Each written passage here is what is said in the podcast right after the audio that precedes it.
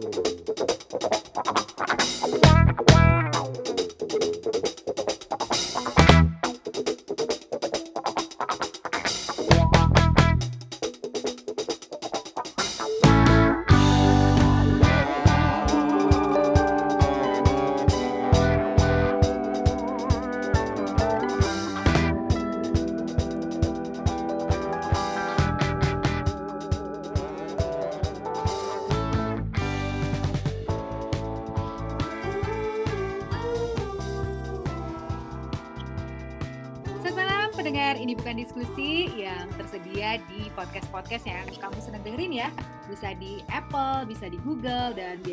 orang-orang senangnya di Spotify.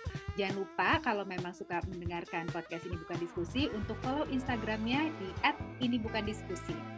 Um, tema buat bulan Juni seperti yang pendengar ini bukan diskusi sudah dengar adalah bakti untuk negeri. Untuk setiap interviewnya dapat ilmu-ilmu terbaru ya. Jadi buat teman-teman yang ngira kalau kerja di BUMN atau kerja jadi pegawai negeri itu atau di kementerian itu kayaknya susah, ya memang susah. Tapi setidaknya pas lagi benar-benar menyelesaikan suatu proyek, berguna buat negara, buat aku, buat kamu, dan buat kita semua. Kita adalah perwakilan dari Bank Mandiri, C. Adalah Pak Teddy Dana. Salam Pak Teddy. Halo, selamat malam. Selamat malam. Pak Teddy ini dari sekarang lagi di Jogja loh, lagi kerja ya Pak Teddy ya? Iya, ini lagi biasa lah di Sambi. Oh iya. Pak Teddy ini sebagai bayangan ya teman-teman, Pak Teddy ini senior vice president uh, untuk hubungan kelembagaan Bank Mandiri. Waduh, gue denger aja udah nggak ngerti nggak ngerti gitu. Jadi makanya kita tanya aja lagi ya nanti ya, apa sih itu SVP di bagian hubungan kelembagaan itu dan apa aja skop pekerjaannya? Tapi sebelumnya uh, aku lebih penasaran sih, uh, apa kabar Pak Teddy? Baik, baik Mel. Baik ya. Aduh, Pak Teddy ini tapak eh, terdengar semangat sekali. Iya, ini biasa. Masih masih masih lampunya masih 100 watt lah. Masih, masih 100 watt ya. Gimana masih aktif berolahraga nggak lagi pandemi gini atau dikurang-kurangin atau tetap sama aja? Makin makin sering olahraga. Jadi Waduh. Iya. makin sering ya. Olahraga apa aja sih Pak Teddy buat teman-teman pendengar ini bukan susi biar tahu gitu kalau orang sibuk tuh masih menyempatkan waktu buat olahraga. Iya. Jadi emang sejak pandemi pandemi jadi intensitas olahraganya nambah ya kan. Sepeda. Jadi dalam seminggu itu kan tujuh hari. Iya. Sepeda yeah. itu uh, mungkin uh, tiga tiga sampai empat hari lah banyak sepeda lari dua hari ya kan? Kadang-kadang yang sepeda saya ganti sama berenang gitu loh. Jadi dalam seminggu itu saya uh, ada istirahatnya lah rest day-nya itu satu uh, di hari Senin biasanya. Uh, tapi kalau rest day itu beneran rest day atau atau tetap gemes gitu? Aduh aduh aduh aduh aduh tapi gue masih pengen bergerak kan kadang-kadang ada tuh orang yang kayak gitu. Uh, eh aktif sih aktif rest day. Jadi kadang-kadang uh, sih nggak sama sekali misalnya karena pagi-pagi kalau Senin tuh biasanya udah pagi-pagi ada meeting gitu loh. Jadi uh, kali enggak gitu. Benar-benar. Kalau Pak Teddy tipe orang yang kalau olahraga mendingan pagi atau kapan aja seharian nggak apa-apa? Nggak, kalau memang kan handicap saya kan kerja ya. Kali kerja itu kan um, mulai pagi uh, jam setengah delapan. Jadi biasanya pagi-pagi saya lebih seneng olahraga tuh pagi, masih segar kalau sore itu kita stamina udah udah udah pikiran, udah apa, udah lebih baik untuk istirahat aja lah gitu loh. Jadi saya biasanya pagi olahraga. Uh, coba ini buat ukuran orang senang olahraga, 10K-nya PB-nya berapa Pak tadi? Kalau 10K-nya saya PB-nya uh, 51 menit ya. Waduh. Terus kalau HM-nya saya satu jam 54 menit, full maraton masih 4 jam 27 menit. Masih ya, ya ampun. Iya, udah ya. nih, udah umur, udah umur. Jadi udah tahu diri umur, lah. Umur segitu, sub 430. Sebel dengernya. Tersinggung. Pak Teddy, dulu kuliah di mana sih? Hmm. Kenapa sih tiba-tiba berkecimpung di dunia perbankan? Ini disuruh orang tua atau keinginan sendiri? Ini juga nggak punya cita-cita sebetulnya kejeblos. Oh nggak ada cita-cita ya? Jadi sekolah sekolah di Bogor ya backgroundnya pertanian nah, ya, pertanian kalau orang tanya S1-nya apa ilmu tanah ya kan oke okay. terus masternya apa ambil agribisnis jadi Uh, itu pun uh, setelah kerja di bank. Jadi hmm. waktu itu sih sebetulnya ikut-ikutan ngeliat temen-temen, wah lulus anak-anak IPB banyak teman-teman gitu senior-senior kerja di bank kan dulu kan. Iya, kalau iya. kalau nggak salah kan zaman zamannya Pakto gitu tahun tahun berapa ya tahun 19 Pakto tuh saya 9, tahun 1900-an lah 1990 Oke, okay. 1900-an tua banget sih Pak Teddy. Iya. itu zamannya zamannya perbankan lagi menjamur kan, jadi orang yeah. butuh so. SDM yang banyak. Akhirnya saya coba-coba daftar, eh diterima, dites gitu kan. Nah. Ya udah kejeblos lah di situ. Mau nggak mau sampai sekarang gitu ya. Jadi uh, oh, Pak ya. Teddy um, S2 dulu, ambil master atau uh, kerja di bank dulu? Kerja di bank, terus oh. disekolahin sama bank gitu ya. Uh-uh. Disekolahin sama bank tahun 95, uh-uh. master sampai 97.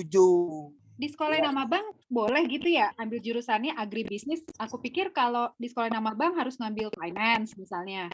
Jadi agribisnis itu kan saya ambil stressingnya di di finance ya di keuangan. Dulu kan banyak tuh ya, nasabah-nasabah perkebunan, klien-klien perkebunan, sektor-sektor perkebunan tuh lagi lagi Gini. menjamur juga waktu hmm. itu. Kalau hmm. orang tua dulu pengennya Pak Teddy jadi apa? Ada nggak spesifik uh, cita-citanya orang tua ya, bukan cita-citanya Pak Teddy? Ya yang yang yang penting kalau orang tua sih masuk perguruan tinggi negeri gitu ya. uh, suruh jadi insinyur ya, insinyur iya, gitu ya. yang insinyur wah IPB ya udahlah. Itu iya. pun ya alhamdulillah eh, nggak uh, pakai apa kalau sekarang tuh SNPTN lah undangan lah kayak gitulah uh, gitu. Lu uh, PMDK namanya. PMDK ya? Ah uh, iya ini lucu lucu lucu. Tuir ya tuir banget ya. Tadi tadi pas ngomongnya tahun 1900-an waduh ngeri nih zaman iya. Great Depression udah sekolah nah Pak Teddy sekarang kan posisi eh, posisinya Pak Teddy di Bank Mandiri adalah senior vice president di bagian hubungan kelembagaan Bank Mandiri. Apa yeah. sih itu artinya kok kayaknya nggak familiar ya? Biasanya kan orang dengar VP itu VP finance gitu atau VP yeah. gitu. Tapi hubungan Betul. kelembagaan apa itu? Terus kerjaan Pak Teddy ngapain aja? Uh, jadi gini, memang uh, dulu hubungan kelembagaan itu jadi satu, sama istilahnya corporate banking. Saya kan dulu oh. memang besarnya di di corporate banking di korporasi. Uh. Terus bisnis pemerintah itu ternyata besar ya. Kalau yeah. kita lihat bisnis pemerintah PBN sekarang berapa? Uh, hampir 2000 triliun, ya kan? Uh. Jadi karena bisnis pemerintah besar, maka kita memandang ya bank ini memandang perlu ada suatu uh, suatu urusan atau unit yang yang benar-benar serius mengelola pemerintahan dan kelembagaan, ya kan? Pemerintahan dan lembaga. Jadi tidak hanya kementerian, uh, tapi juga lembaga-lembaga yang terkait sama kementerian gitu.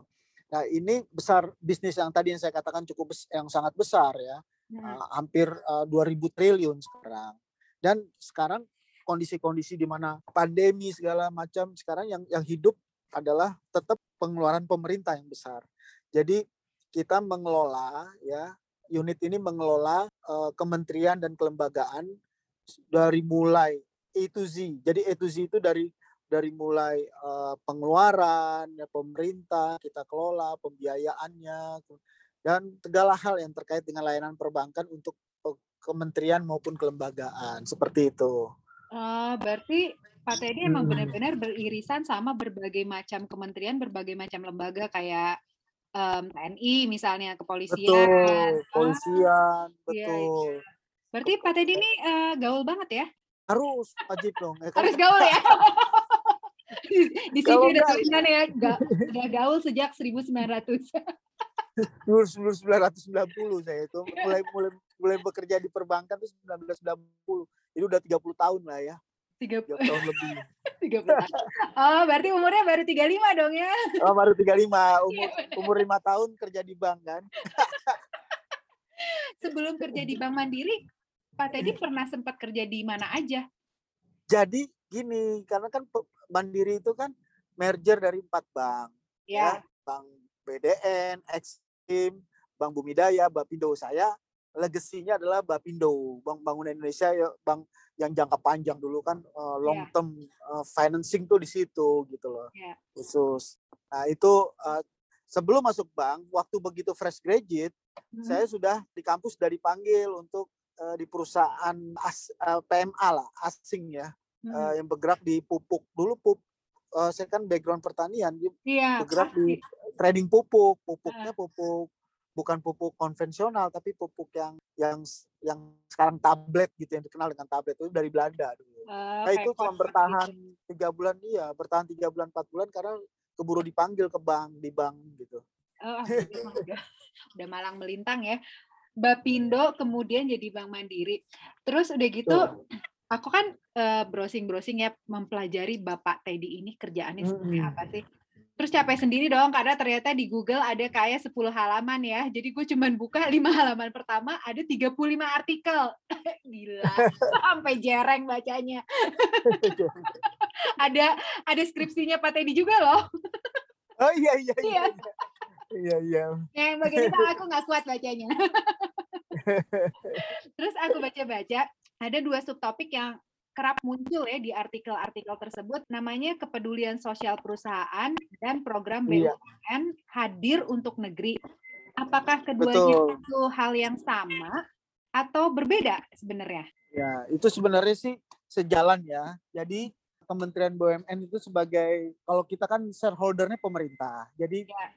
pemegang saham terbesarnya. Nah, pemerintah diwakili oleh Kementerian BUMN gitu ya. Iya, iya. Nah, tanggung jawab sosial dari perusahaan lebih ke mikro itu adalah tanggung jawab juga pemerintah dalam hal ini Kementerian BUMN. Jadi kalau corporate responsibility uh, corporate social responsibility CSR-nya itu hmm. sama mengandung makna pengabdian kepada negara. Jadi itu hal yang benar-benar sejalan dengan program dari Kementerian BUMN. Uh, tapi kalau misalnya Mandiri mau menjalankan program sendiri misalnya kepedulian sosial perusahaan ini tapi targetnya bukan tidak bersamaan dengan uh, targetnya Kementerian BUMN boleh apa enggak itu? Jadi perusahaan ya misalnya Mandiri. Mandiri itu punya program CSR misalnya uh, yang kita program apa kepedulian. Itu misalnya uh, kalau kita kenal mungkin ada namanya inkubator, ada namanya bumdes, hmm. ada yang namanya uh, korporatisasi pertanian ya kan itu yeah. semuanya adalah program-program yang pemerintah ya yang dijalankan oleh BUMN dalam hal ini uh, mandiri ya, mandiri hmm. sendiri punya namanya program wirausaha muda mandiri itu program-program yang lebih spesifik di perusahaan di Kementerian BUMN itu ada misalnya BUMN hadir untuk negeri, untuk Indonesia sekarang. BUMN hadir, oh, untuk Indonesia. hadir untuk Indonesia, oke. Okay. Iya. Seru. Maksudnya membantu Indonesia gitu. Oke, okay, terus uh, soalnya kan biasanya ya kalau dengan orang kerja di bank, uh, ih di bank gitu, kayaknya uh, capital slave banget gitu, profit oriented.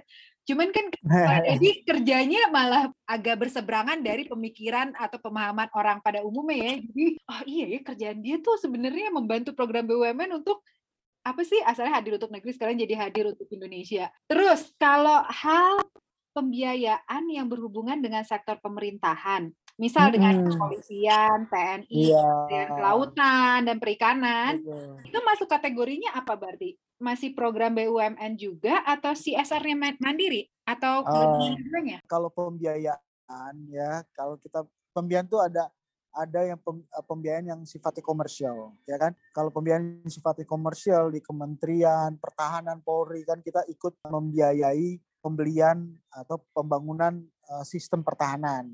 Oh. Ya misalnya uh, pembelian alat komunikasi, ya. pembelian yeah. kapal frigat, kapal udara apa pesawat udara. Nah, itu sifatnya komersial. Tapi komersialnya kita dengan dengan uh, yang borrowernya, peminjamnya adalah pemerintah gitu loh. Jadi hmm. tetap komersial karena itu ah. sisi komersialnya perbankan. Nah, kalau pembiayaan-pembiayaan yang sifatnya mendorong usaha UMKM itu ada kita membiayai nelayan, kur nelayan ya. Hmm. Kemudian kur pertanian. Nah, itu adalah mendorong usaha kecil dan menengah kita dan itu banyak gimmicknya artinya uh, apa sih rate-nya lebih murah begitu. Iya iya. Jadi di situ kita ada pengabdian. Ada juga namanya bina lingkungan ya. Hmm. Uh, program bina lingkungan. Itu program bina lingkungan itu kita uh, benar-benar usaha kecil, ultramikro misalnya atau kegiatan-kegiatan lain yang terkait dengan bina lingkungan. Ada syarat-syaratnya misalnya seperti itu. Untuk pembiayaan-pembiayaan yang sifatnya komersial tetap kita masih memperoleh margin lah gitu loh. Tapi yeah. tentunya tidak sebesar proyek-proyek yang sifatnya komersial murni gitu loh ya. Kira-kira yeah. seperti itu. Terus kalau misalnya nih banyak banget kan berarti beririsan sama UMKM. Kalau beririsan hmm. UMKM itu ketemunya sama Kementerian UMKM juga atau berdiri sendiri-sendiri? Ya, jadi kalau menggerakkan UMKM sektornya kan macam-macam UMKM uh, usaha mikro usaha menengah dan kecil ya kan nah, hmm. nah itu bisa Kementerian Perikanan itu bisa kita gerakan usaha-usaha perikanan ya hmm. perikanan misalnya budidaya perikanan segala macam kur pertani uh, kur perikanan ya kan kur hmm. nelayan nah itu yang yang di di bawah Kementerian Perikanan. Ada namanya kur pertanian ya komoditas komoditas pertanian. Kita membiayai itu di under Kementerian Pertanian. Ada juga uh, koperasi itu di bawah Kementerian UKM dan Koperasi. Jadi uh, binaan-binaan ya kan ada yang ekonomi kreatif yaitu biasanya kita menggerakkan kerjasama dengan Kementerian Pariwisata dan Ekonomi Kreatif. Jadi itu, jadi lintas departemen uh, kementerian dan lintas lembaga gitu. Aduh, seru banget sih ini. Ya ampun sampai sakit perut hmm. bacanya. Tapi asik, asik loh. Asik iya, loh. asik. Kebayang kan ketemu sama orang-orang yang berbeda hmm. setiap kali ada proyek baru. Terus hmm. tujuannya emang sama-sama buat menggerakkan ekonomi mikro gitu. Iya. Haru. Oke, lanjut sebelum gue Nah, kan dari tadi kita fokusnya di Bank Mandiri nih. Tapi kan yeah. uh, ada beberapa proyek yang memang butuh sindikasi beberapa uh, eh, BUMN misalnya atau bank yeah. kan. Seperti yang kalau yang gue baca-baca dari proyeknya uh, Pak Teddy ini adalah di kayak sekitar tujuh uh, artikel ya Pak Teddy ya di Google. Tentang uh, Mandalika Circuit Project. Di situ kan ada Mandiri, ada apa lagi ya, BT, BNI, BRI, itu koordinasinya bagaimana sih? Apakah uh, masih, berarti ini barengan sama Departemen Pariwisata atau cukup sindikasinya aja yang uh, berhubungan langsung buat proyek ini menjadi nyata? Nah itu kalau proyek-proyek seperti di sirkuit Mandalika itu kan terkait dengan ada BUMN namanya PT Indonesia Tourism Development Corporation ya ITDC itu. Nah, itu ya. yang mengelola kawasan Mandalika yang kita kenal ada Nusa Dua dan Mandalika. Yang sekarang sedang dikembangkan Mandalika menjadi kawasan super destinasi, salah satu super destinasi selain Mandalika, Borobu apa Jawa Tengah Borobudur, terus Likupang, ya itu namanya super destinasi, termasuk Labuan Bajo gitu kan. Oh. Itu super destinasi. Nah, okay. kita membangun sirkuit itu kalau pro proyeknya cukup besar, maka kita biasanya sindikasi bersama dengan bank-bank himbara negara, hmm. bank himpunan bank negara. Hmm. Jadi merupakan bentuk kolaborasi bank himbara untuk kepentingan nasional ya, karena untuk menggerakkan turisme di situ nantinya seperti itu. Berarti tapi berarti sama bank konvensional lainnya nggak boleh ya? Karena himbara ini syarat utamanya iya. himbara. Iya, jadi dengan dengan bank himbara lah karena uh, negara jadi bersama kalau himbara kan ada empat bank sekarang kan ya uh, BRI, BNI dan BTN. Terus si IDTC ini di bawah Kementerian Pariwisata. ITDC. ITDC. Oh ITDC enggak, ya perusahaan BUMN yang bergerak di sektor pariwisata. Nah secara teknis memang Kementerian Pariwisata ada di situ pembina teknisnya. Hmm. Tapi sebagai perusahaan BUMN dia di bawah under Kementerian uh, BUMN. Kan Pak Teddy ini ya berhubungan langsung sama hal-hal yang bersifat mikro atau memajukan perekonomian mikro di daerah-daerah.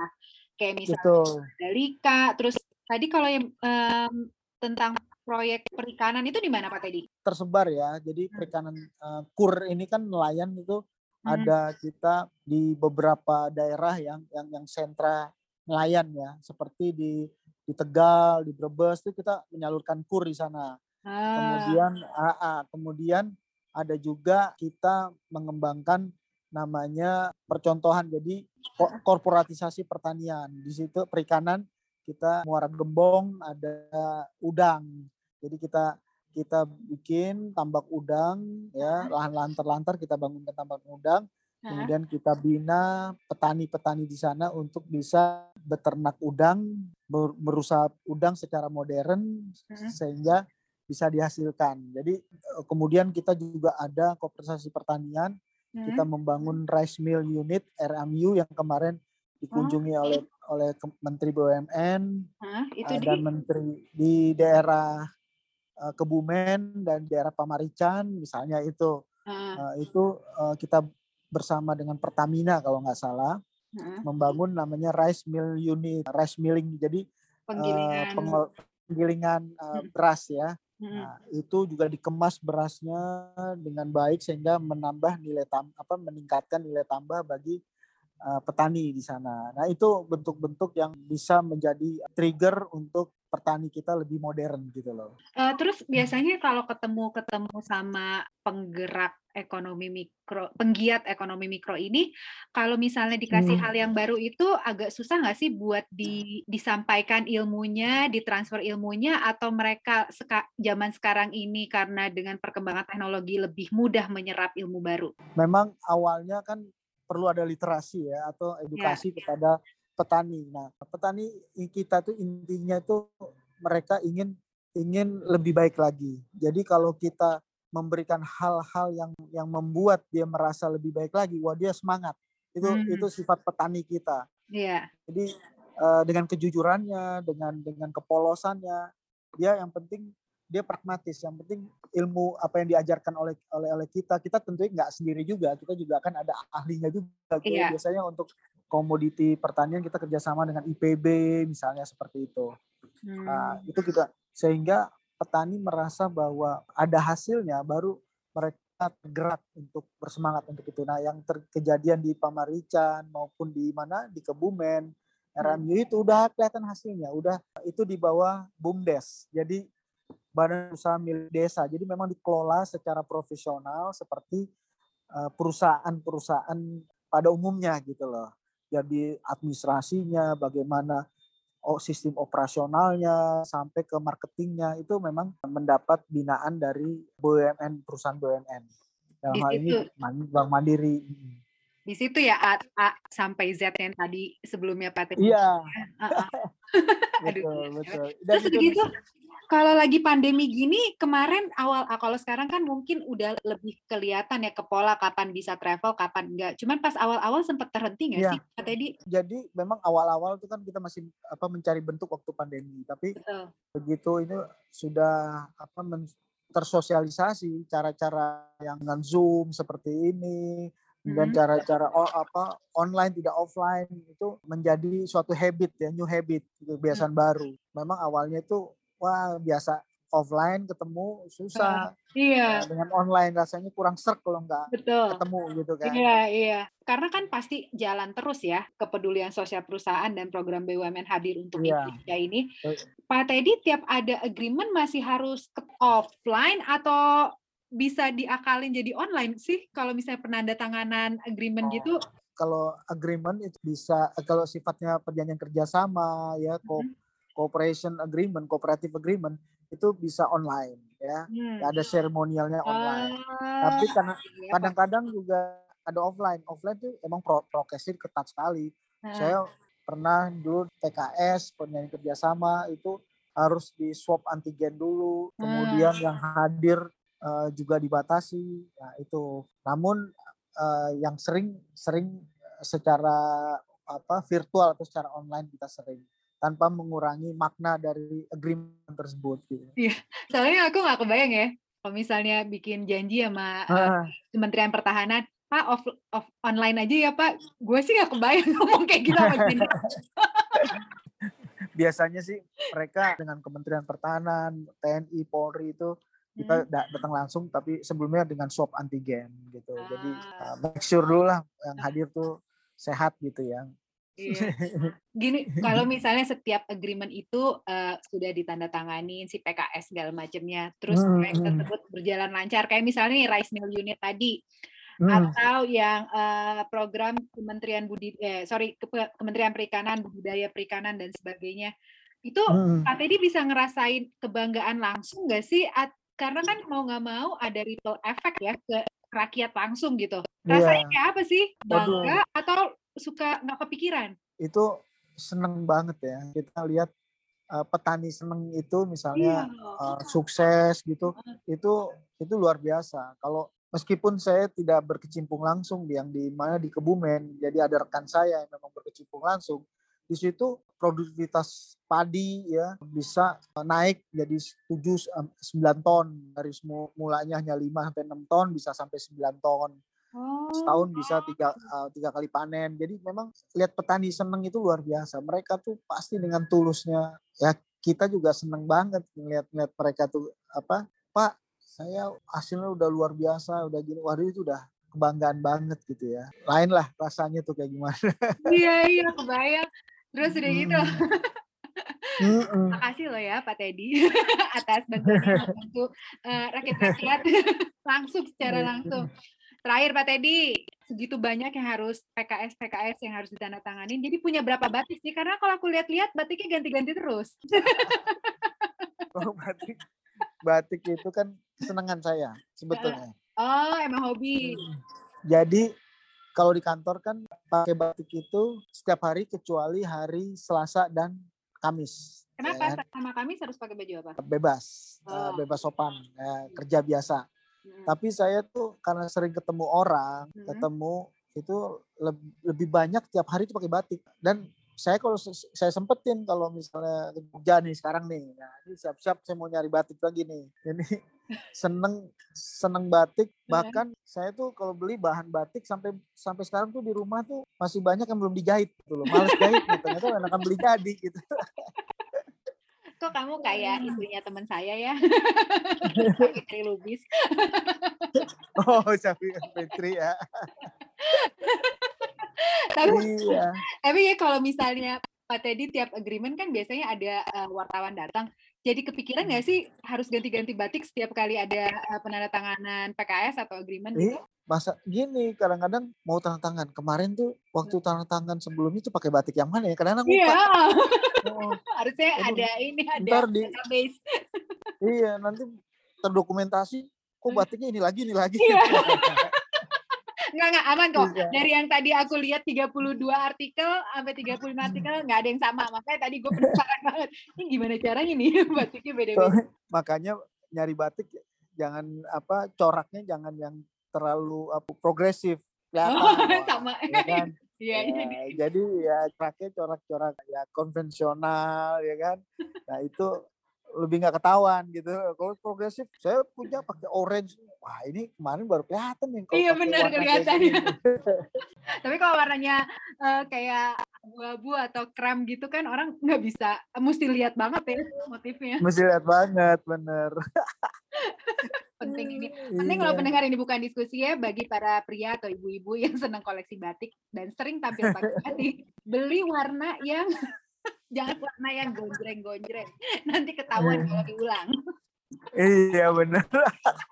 Oke deh, makasih banget ya Pak Teddy atas waktunya. Ya ampun lagi di Oke. Jogja pula.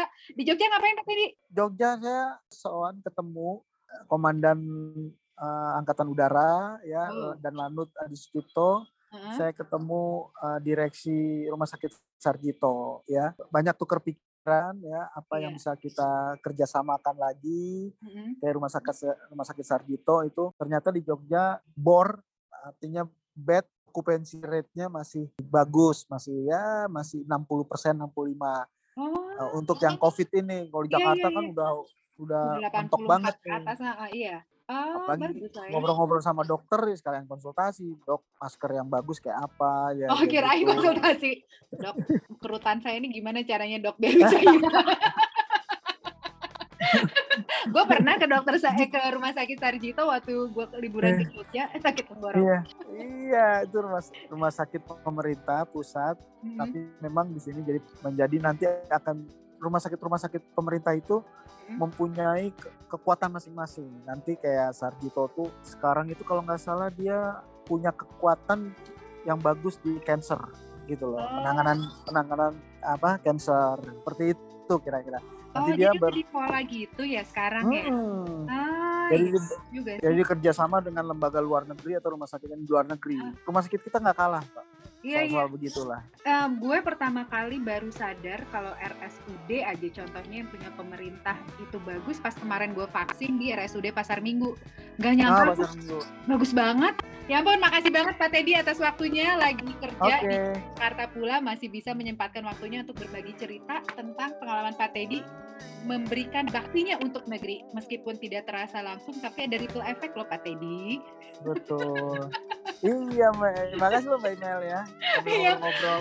Iya, soalnya, seru nih. Soalnya di Jogja ngapain lagi gitu habis makan batik. apa ya untuk ngajak ngobrol. untuk ngajak ngobrol. ya yaudah deh kalau gitu terima kasih ya Pak Teddy. Selamat malam semuanya. Terima kasih Mbak Mel. Selamat malam.